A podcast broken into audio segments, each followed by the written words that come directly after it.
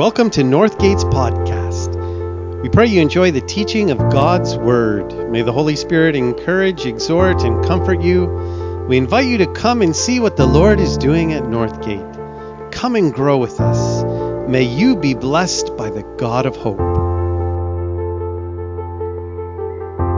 If you're married, raise your hand. Oh, okay. So we're dealing with a good portion of the audience. That is good. So if you're not married, raise your hand. Don't leave. Okay?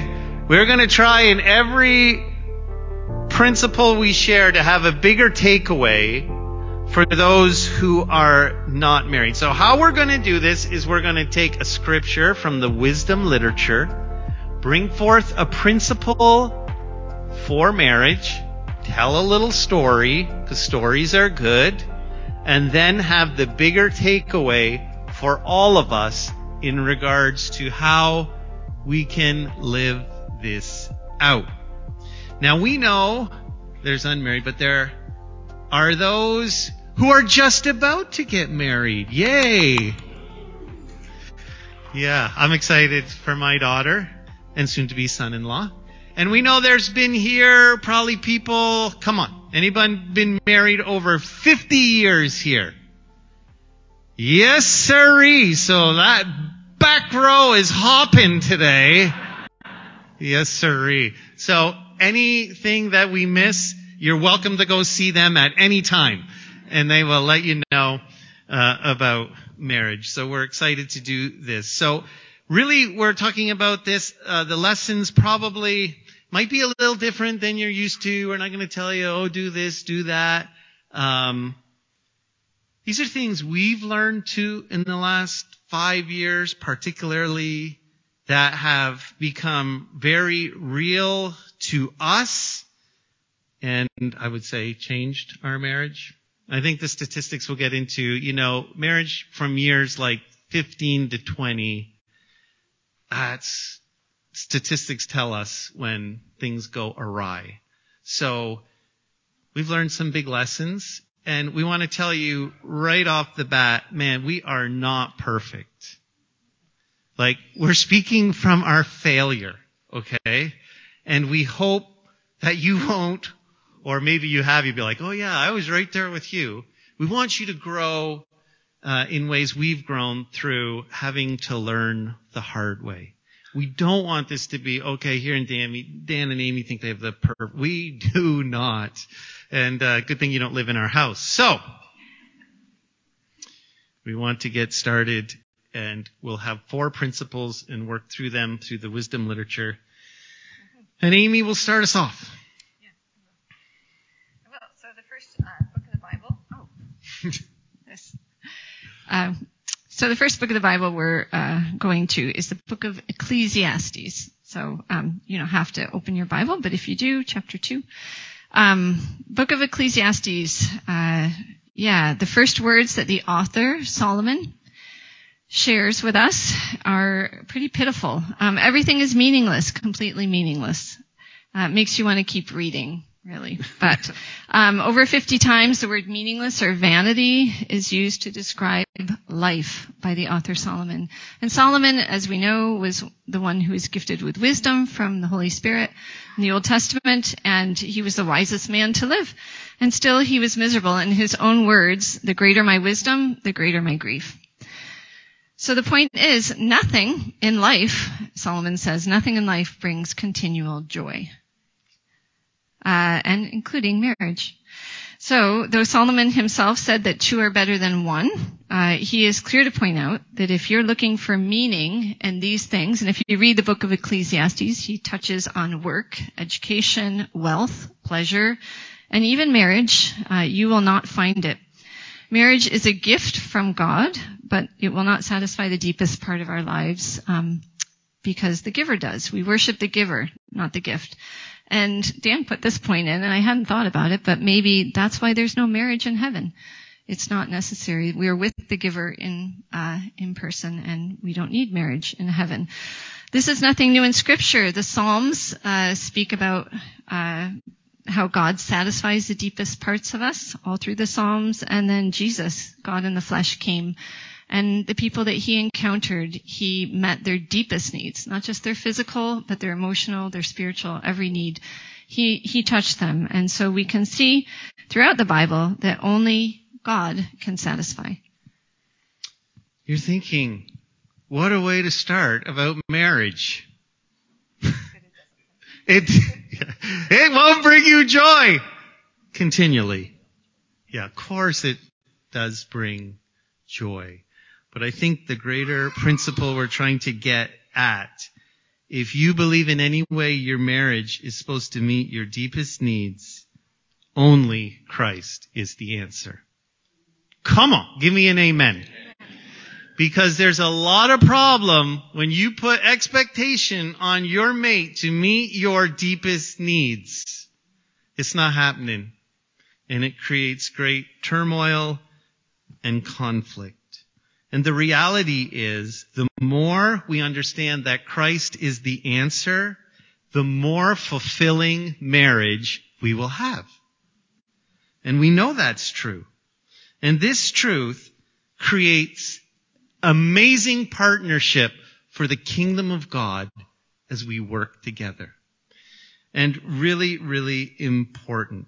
Your partner is not meant to satisfy those deepest points. Your identity only can come in Christ. A little bit of a story. Years ago, maybe someone was watching our marriage and they gave us a free ticket to a marriage conference. I don't know how long ago, we were trying to figure it out, somewhere between this five and ten year, and I remember driving, it was a Friday, Saturday night thing, and Amy said, are you excited? And I said, no. Just another marriage conference. I can tell you what they're gonna say anyways. And I said, maybe I'll get some new tools for my toolbox so when I help marriages, that was my attitude going in. Little did I know the speaker's first line was, I'm sure most of you here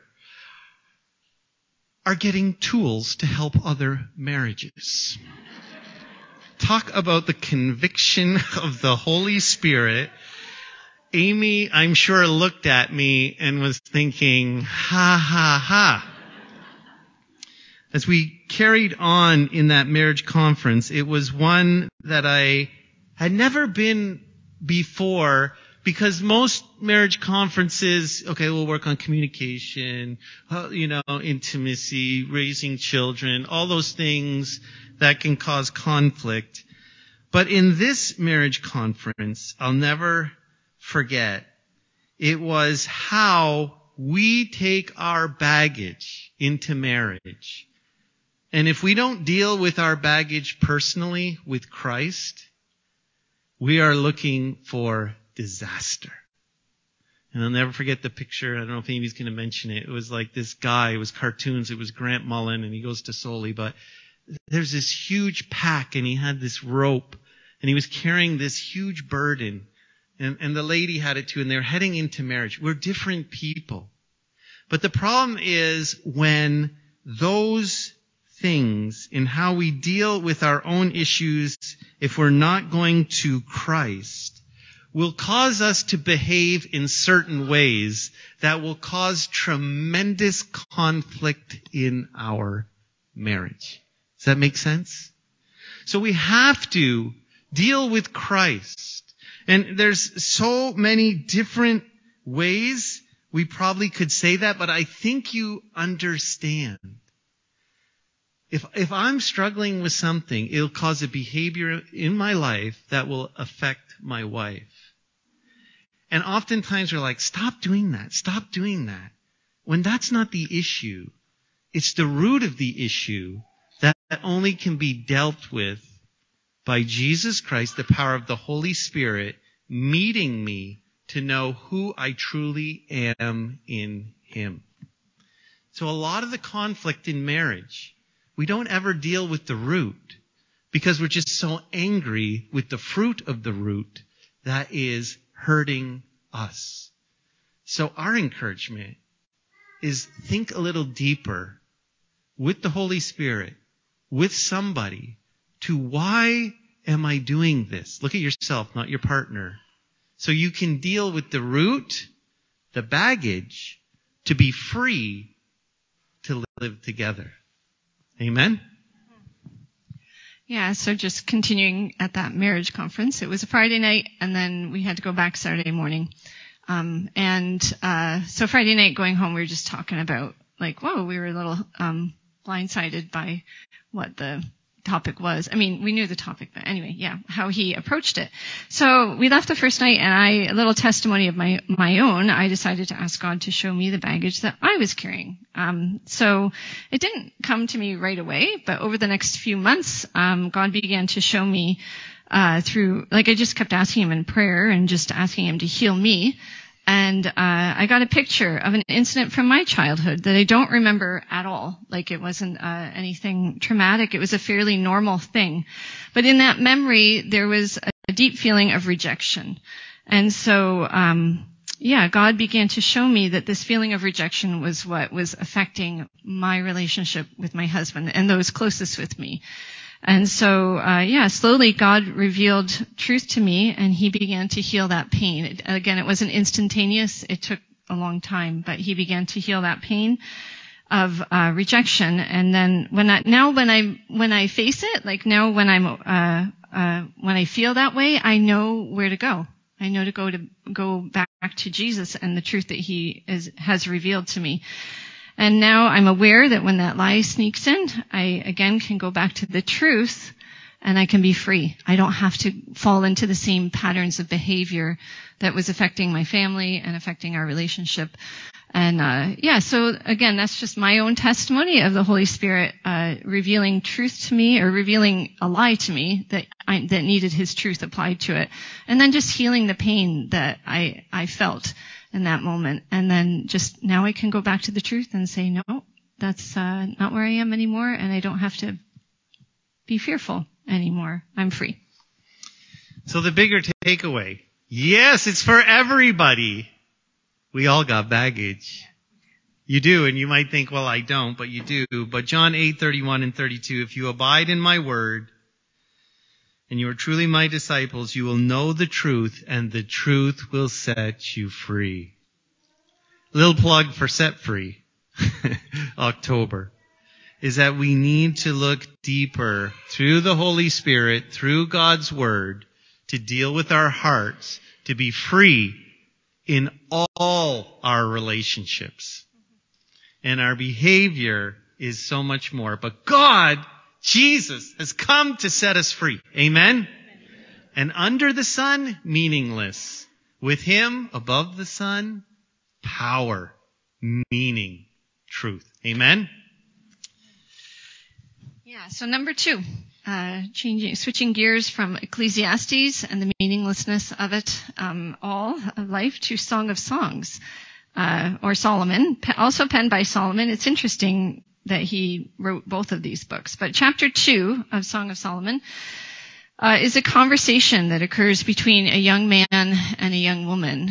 Um, you may or may have not read it, but uh, they have this conversation back and forth. It's quite an intimate conversation. Yeah, if you're under 12, don't read it, please. Just kidding. Yes, but um, then partway through, uh, there's a group of women also in the Song of Songs, uh, the women of the Shulamite women, or I'm not sure what they're called. But this group of women, uh, young women, interject and they exhort the young couple uh, in their conversation to catch all the foxes. This is Song of Songs uh, 215. Catch all the foxes, those little foxes, before they ruin the vineyard of love, for the grapevines are blossoming. So as a gardener, of course, I wanted to go look, what do foxes do in vineyards? Um, so I Googled it and I had to look it up. And they, it apparently foxes, especially in this uh, part of the world, they will enter the vineyard and they'll eat the early shoots, blossom and all. So it makes the vine completely fruitless. Um, they're pesky, and so grape growers will catch them and dispose of the foxes. That was just part of their culture. Um, so that's what Solomon was speaking, or these young women were speaking to. Uh, so this is a word of warning to us in our relationships and marriage particular. Every day there's little things that creep into that relationship that can spoil it and make it unfruitful. So we have to be on guard and aware. So the principle, you want to get practical. Marriage takes continual work. Come on, give me an amen. like it takes strengthening, it takes work and watching out for the little things over the course of time because they become big things. Do you know that? And resentments lay in our heart or if we're not emotionally connecting, then we actually don't even want to after a while. It's too much work. And we say, well, you know what? I don't want to talk about how I feel or what's going on. You cannot have an intimate relationship if you do not share what you're thinking or what you feel. Hello? It's impossible. But the reality of this, it takes time and effort. It sometimes makes us uncomfortable. Sometimes it happens more freely. But I will tell you, if you want a strong marriage, you need to work to continually communicate on these foundational things. A little bit of a story with this. Uh, I don't know how many have been through the Alpha program, but they also have a program for marriages, and there's a book connected uh, called um, Strengthening Your Marriage or The Marriage Book, I think. It's pretty simple title, but I got it on my phone and I started reading it and I was amazed because the beginning chapters, one of the things they talk about is the honeymoon phase is going to wear off. Like long term two years, but not even usually that long. And then life just simply happens. Usually kids come along, work, challenges, getting ahead in this life, personal hobbies, sports, whatever it is, you throw it in, whatever someone likes. And the reality is this time frame of the 10 year mark becomes very difficult because a lot of drifting has happened because things have come up and we haven't worked at communicating not just how the weather is or what we have to do, but how we really are feeling or thinking, however you want to put it to your personality. If we're not doing those things, we naturally will drift in the busyness of life. And when it comes time to work at it, we don't know the other person. That's, you're all looking at me like I'm crazy. I'm not crazy. You have to work. And what, what does that mean? That means, I don't know, if you're a scheduled person, schedule it in.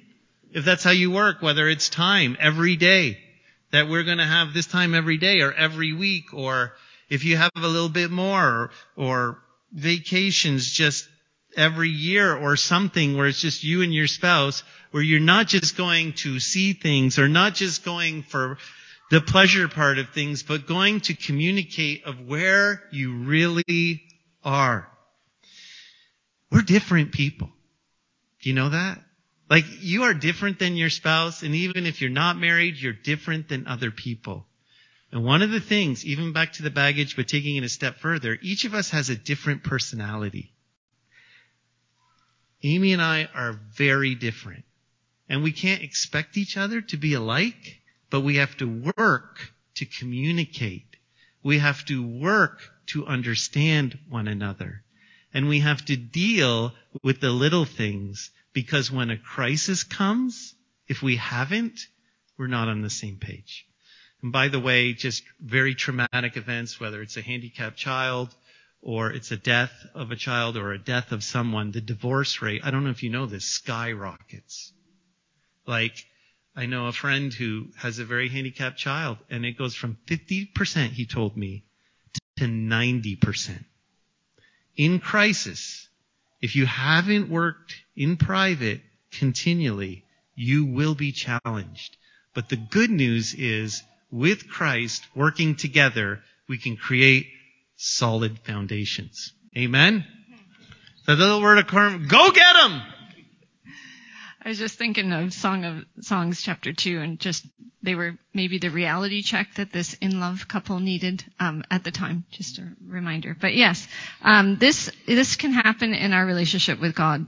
Same thing. Uh, we can take like I take my spouse for granted. Sometimes we can take God for granted.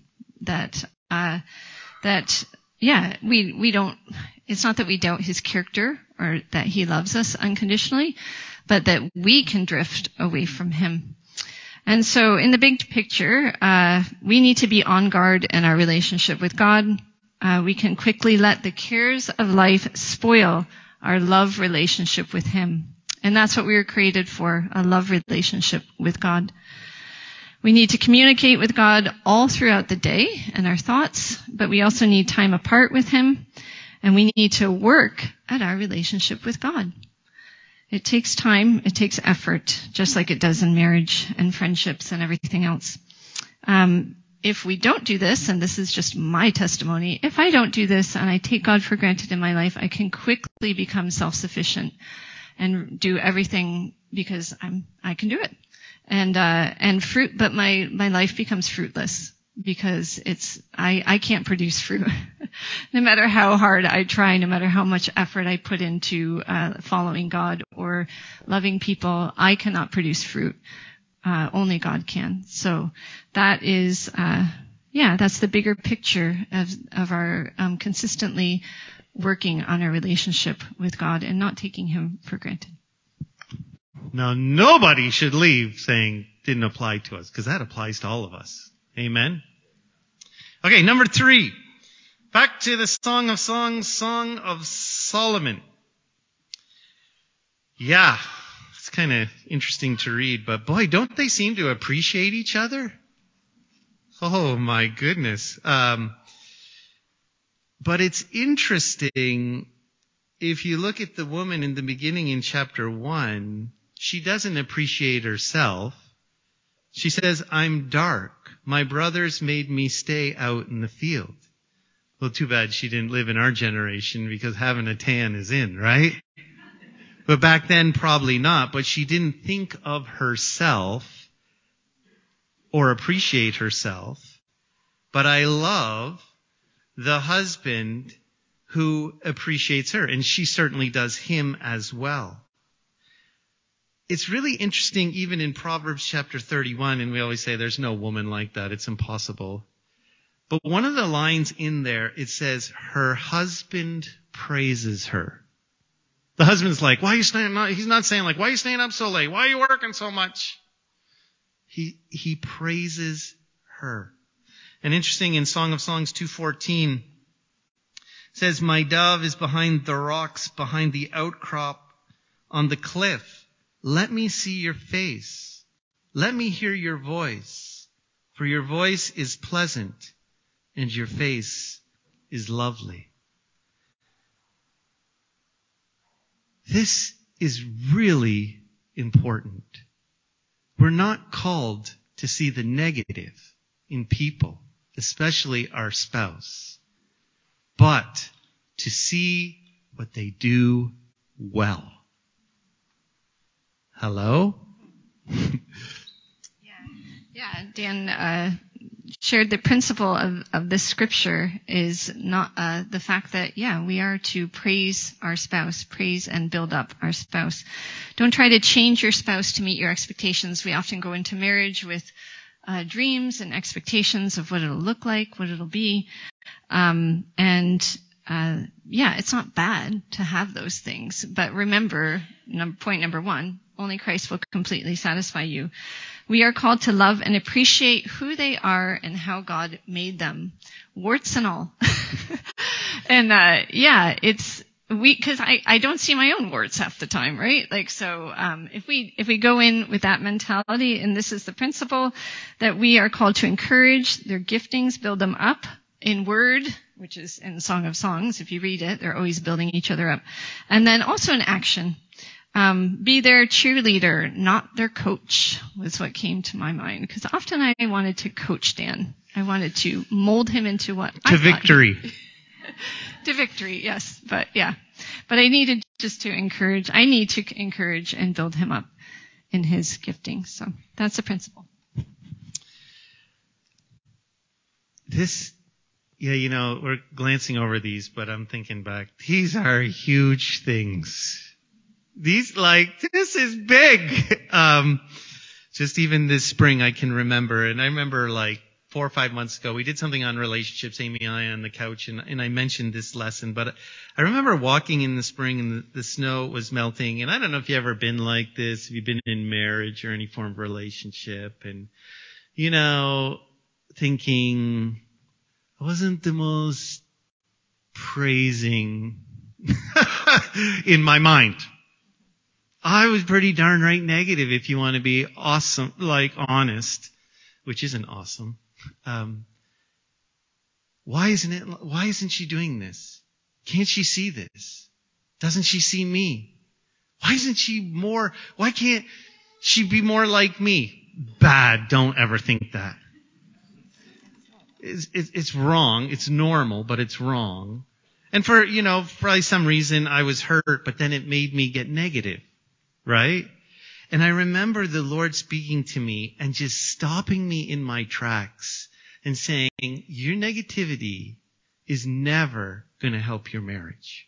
Now listen, we're not talking about sin. We put that out there. We're not talking about someone struggling with sin that needs to be called out, okay? So we don't believe that anyone should hurt another person in marriage and that needs to be called out. That's not what we're talking about, okay? I want to make that clear. What we're talking about is situations where we're different and we need to let go and to honor the other person. And I think in that, what happens is I love to be encouraged. Do you? Even when I know I didn't do it right and someone says it's okay, and again, I'm not talking about sin, but like, I, I feel appreciated. I want to go through a wall for that person. Do you know that? And can you think of marriages then like that when you're down and maybe things aren't going the way you want and you have a partner to boost you up instead of tell you everything that you've done wrong? We know. we need help. We need to complete one another. Iron sharpens iron. And we are different people. And Amy's going to talk about a bigger principle, but I just want to, I was just worshiping and I thought this. Forget about marriage for a second and just listen to me. What we're trying to do at Northgate, and I don't know if you've noticed this, we're very different people.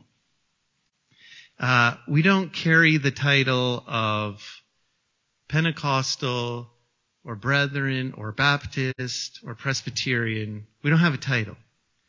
And I don't know if you know it, but you might be sitting next to somebody who comes from a totally different churched background. But what we're trying to do with the Lord's help is not to have all the same color fish, but to show that Christ is why we're together and is bigger than our personalities, which usually, talking to my friend Mike er, earlier this week, that our personalities come out. Some are more vibrant, some are more quiet, some are more thinking, some are more feeling. But we are unified in Jesus and we can lift up someone's strengths and not say, well, they're not like me. And you know, the world watches. Why aren't those Christians getting along? Well, they don't, you know, they have a problem. You don't worship like me. You don't, you don't read the Bible like me.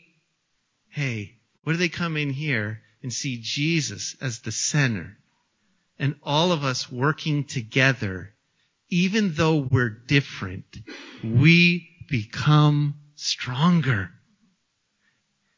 Back to point two. Work communication, but not going off to our corner and fussing about it. not going to my bedroom saying, where's the email? But rather I should be chasing her around the house saying, honey, tell me what you think. Here's where I am. Here's where we're different. Here's where you do well. Thank you for doing that. Let's work together. Amen? Yeah, appreciating our differences. Yeah. So we can take this uh, same complain mentality into our relationship with God. We can just look at the nation of Israel. Uh, yeah, they had seen miraculous things, and yet they struggled for a long time in the wilderness of complaining. And uh, in my house, I used to say, "Complain brings pain," because um, because it does. Because I was the chief complainer. Um, so, but anyway, yeah, our big picture, the big picture of our relationship, as Dan said, um, yeah, we're all different, but uh, how do we view God? How do we view God? He's different from us, way different.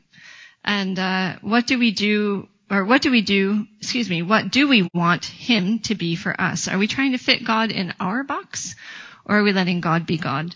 And so, um, do we add God to our lives for our, our, own benefit? These are questions to ask ourselves, or do we view Him as Lord of our life, and He can be that uh, untamed lion that C.S. Lewis tells tells us about. Um, our relationship with God cannot be self-focused. He's not a genie in the sky that is bowing to my will and to my wants and desires or who I want him to be, but um, it's based. My relationship with him needs to be based on valuing and appreciating who he is, all aspects of God, his justice and his mercy, his righteousness and his truth, and everything in between.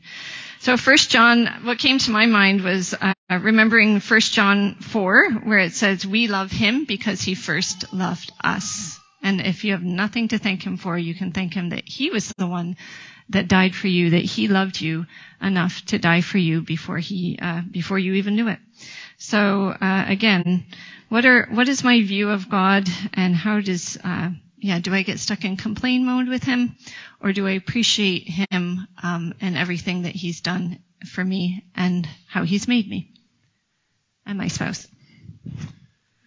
Man, this is good stuff. Like, I'm just thinking while she was talking, that's really good, right? Like, amen. Finally, the last one, maybe a little different, but maybe not different. I don't know if you heard, but Song of Songs forget about the steamy parts. One thing, they just seem to be having fun.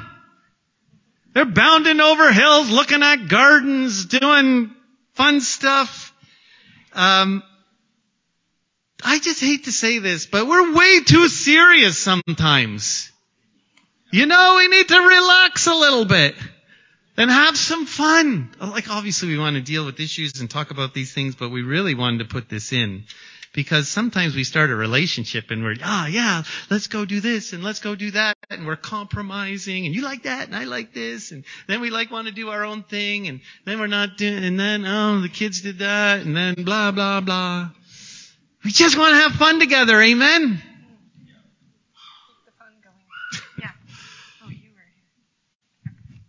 All right, a little story. Um, so there was someone years ago. We had uh, just planted the church, and one of the first couples that came into our church were uh, Bob and Debbie Cameron.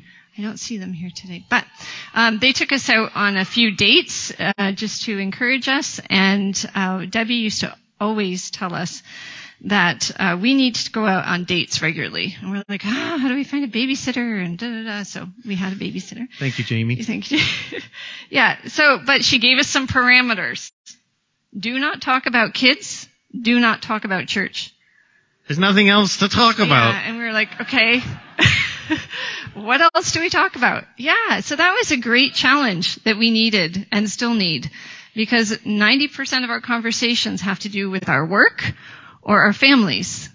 Um, if you're married, yeah, and maybe you don't, but this for us, yeah, the time because the time you get to communicate sometimes can be very brief during the day, and so you're like, okay, how are the kids? What's going on here? It's more like talking about the things that need communicating instead of just like you said, just having fun and appreciating. So anyway, our, uh, she encouraged us to do this. So we tried to do it the best, the best we could. Um, we would, uh, but then we began to realize that there was so much more that we could talk about. And uh, so recently, this came to mind that we recently watched a miniseries called Around the World in 80 Days. And this man in the story was supposed to do this with his uh, future wife, but he didn't in the end. He ends up going on this adventure all around the world, and he circumvents the globe. And this was a long time ago, in uh, in 80 days. And he, and that just reminded both of us that God has an adventure for our marriage. Yes, it's work. Yes, there's times to talk about serious topics, but um, yeah, a lot of it is getting creative and making fun a priority in our marriage. And I actually think there's a few couples that I've noticed in this congregation over the years that are really good at this. They just go out on adventures and have fun together. And uh, that's just an important part of marriage that we wanted to bring forth. So the bigger takeaway is a lot of people think about church, religion, Jesus. We can ask the, the young people sometimes, boring. Like, why do I want to do that? Like, they have no fun in life. And you think I'm joking. I'm not joking. I deal with young people a lot. I still teach at the Christian high school, do youth group. But the thing about our relationship with God, if you want to live by faith, there's an adventure set out for you. If you want to live by fear, you're going to be staying home like that guy in a, around the 80 days around the world. The reason he didn't go the first time, he was, he was totally afraid. But if we want to live by faith, and I think a lot of our life, we've done a lot of crazy things, we moved our family here with absolutely nothing. There was six kids. We had three more, which is nuts in itself, by the way. We don't necessarily recommend that to anybody. But it was in the adventure of faith that the challenges came. And it wasn't like everything was comfortable. But when you're not comfortable, usually the trust comes and the faith comes. And what we kind of think to dislike is what we look back at as the most amazing memories. You know that? When God says, oh, let's do this or let's go here. Oh, da, da, da. But then as you do it together, wow. Even though it's hard because you have to depend on the Lord, you look back and you say, that was amazing. We got lost here, there, this, that. You know, we did this, that didn't work. We tried this and we laughed about it. Then we got upset, we got happy. But that's the idea of fun, the adventure for all of us as Christians. There's more than the normal life. That God, wherever you work, whatever you do, whatever your family, He has something amazing for you. But it might stretch you a bit. It might push your fear buttons. But as you step out in faith, an adventure awaits. Can you imagine a church on adventure with people just desiring? I just think that would be a lot of fun to be around. Don't you? Praise God. And we can all do it with contentment in our heart, and you can listen to last week's message. If you think your circumstances stink, we'll leave it to Caleb's teaching and go listen to it. None of this is possible without the power of the Holy Spirit in our lives. Amen? So you can take all this and it means nothing. You can walk out of here, it means nothing. You can come back next week and not even know what the sermon was about. Do you know that? Because most weeks that's what we do. But if you truly want to invite the Holy Spirit to empower, to control you, you will be able to have these principles a part of your marriage and a part of your life. We need God. Amen. And all of this is in His strength, in His power. And this morning, if you've been trying to do it on your own, trying to fix it, it's time to repent. Do you hear me? And turn to the one who wants to empower you to be what you've called to be in your marriage and in life. So we're just going to pray. If you're married, would you stand up this morning? Yeah, I'm going to call you out. If you're married, actively married, yeah, stand up. One of the best things we can do is proclaim a blessing on this. Come on, Lizzie and Christian, stand up. You're close enough. Yeah. Let's give them a pass. Amen. Yeah. Okay. Jesus, marriage was your idea. You said it was good. Yeah, way back in Genesis, it was a good thing. You created woman for man, and we know we need each other.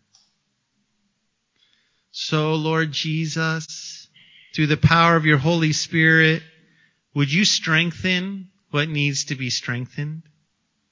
And it might be something totally different, but Holy Spirit, would you direct through your word to each individual in this room how they can follow you, find their strength in you to be a better spouse.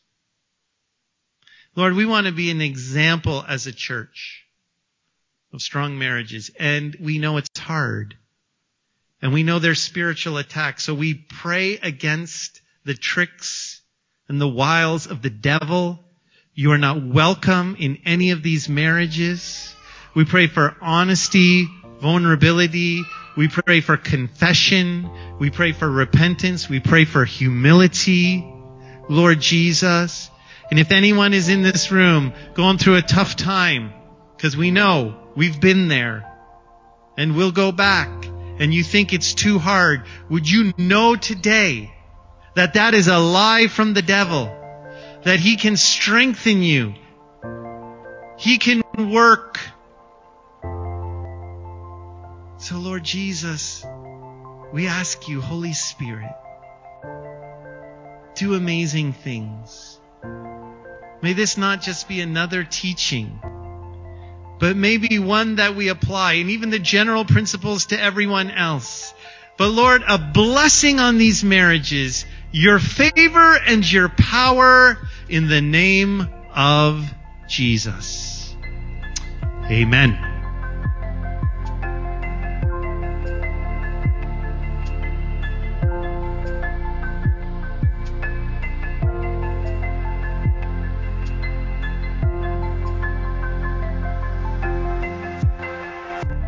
Thanks for listening. If you want any information about our church, check us out at northgateministry.com. If you'd like to listen to more teachings, you can listen at YouTube at Northgate Ministry.